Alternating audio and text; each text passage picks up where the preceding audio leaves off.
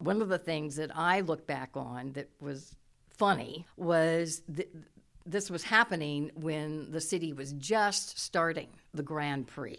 And so, for the very first Grand Prix, the housing activist got posters printed up, and there's a way to make a really killer glue out of flour and water. And you cannot remove stuff that you put up with this magic glue.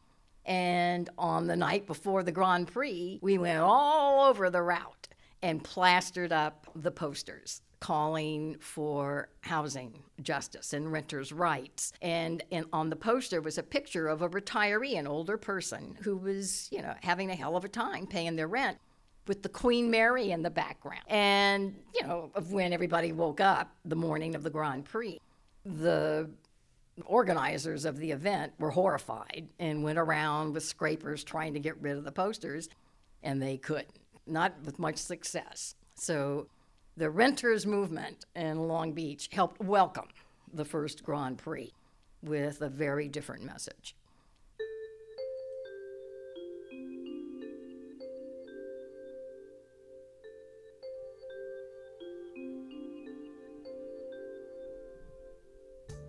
Hi, I'm Carlos Villicana.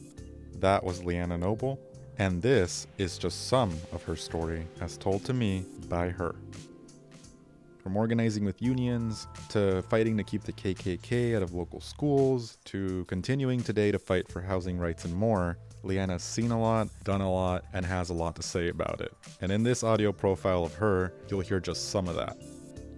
If you want to hear more, you'll be able to catch her at this Wednesday's People's State of the City, an annual event where residents talk about local issues from their perspectives. And if you're listening to this a little too late to catch her at People's State, then stay tuned to this and hear Leanna talk about her life, local history, and more.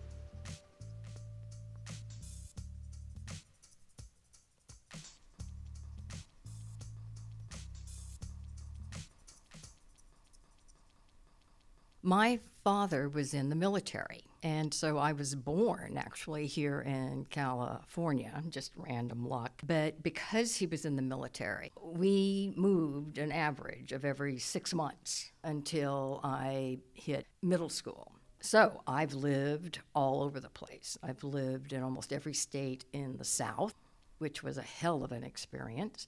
Uh, I've lived in a lot of the states of the Midwest.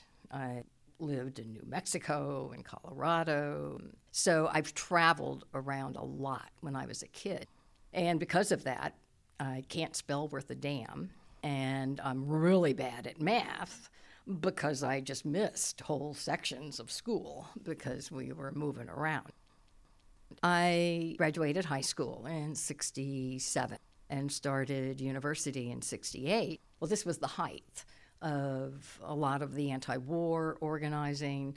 Uh, a lot was going on in the civil rights movement. So while I was on campus, there, there was a lot of student organizing. And I got involved because there was a small group of us that were in SDS, the Students for a Democratic Society.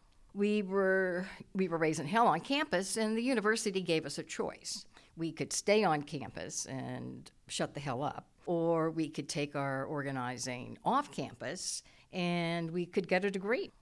And I hauled ass. I figured that the student movement was not necessarily where I would be making my contribution. So I left the campus. I did end up getting officially a degree and started doing community based organizing. What we did was build organizations where the members paid dues, monthly dues. And then the organizers lived off of those dues.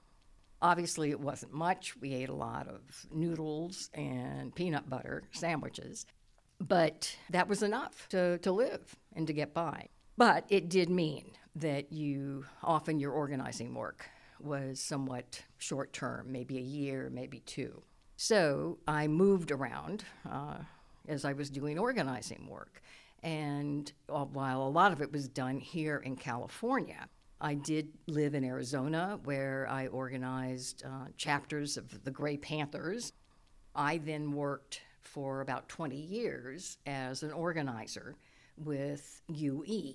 The union assigned me to work on strikes, on contract negotiations, on helping to develop leadership. And I was able to work all over the United States. So I got to help organize graduate students. I helped organize workers in the plastics industry.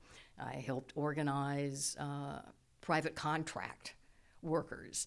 So I lived here in Long Beach in the, the late 70s and early 80s. And it was a pretty outrageous time in the history of, of our city.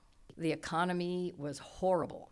And yet, rents didn't drop. Rents, in fact, were increasing. Then, as now, the vast majority of residents of, of Long Beach are renters. And there was no representation on the city council. The city council was all white, so it wasn't just a question of gender. It was, it was very clear that there was a white power structure here. But there was lots of organizing that was going on. Because the economy was really bad, in my analysis, lo and behold, who showed up again, who had been here in the 1920s, uh, but the, the Ku Klux Klan. And these jackasses showed up and started leafleting the high schools. There was an anti Klan coalition that got organized and took the position that you can't just ignore these racists, you have to confront them. And so this anti Klan coalition involved African American activists, community activists, faith leaders from some of the black churches, and basically did public events to point the finger that this was not going to be allowed in Long Beach, even though the city council was completely silent. And we went out and leafleted in those high schools to, to, to really combat directly that, that god awful message. I came back to Long Beach with my partner. Uh, we were both retired.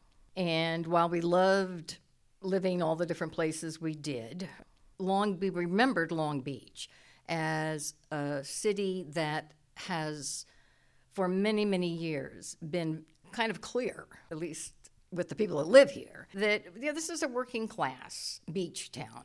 We don't got waves, and we're not gonna, because here lives the port. Uh, you know, we're right next to huge oil refinery developments. This is not where rich people usually tend to hang out. And it takes workers to keep this stuff happening. And so we like that. We're workers. We also remembered and really appreciate and want to be a part of an ethnically diverse community.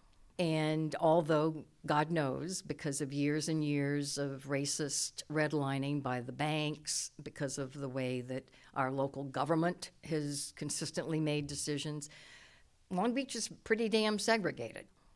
On the other hand, we have outrageous ethnic diversity. And while this is true of a lot of California, it sure the hell is true of Long Beach.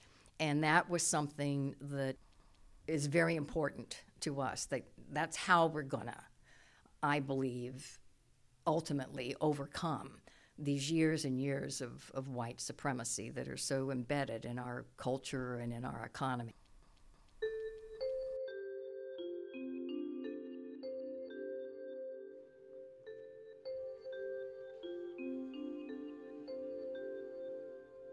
Thank you so much for tuning in. Hope you enjoyed the story. Stay tuned to voicewaves.org for more stories about the Long Beach community.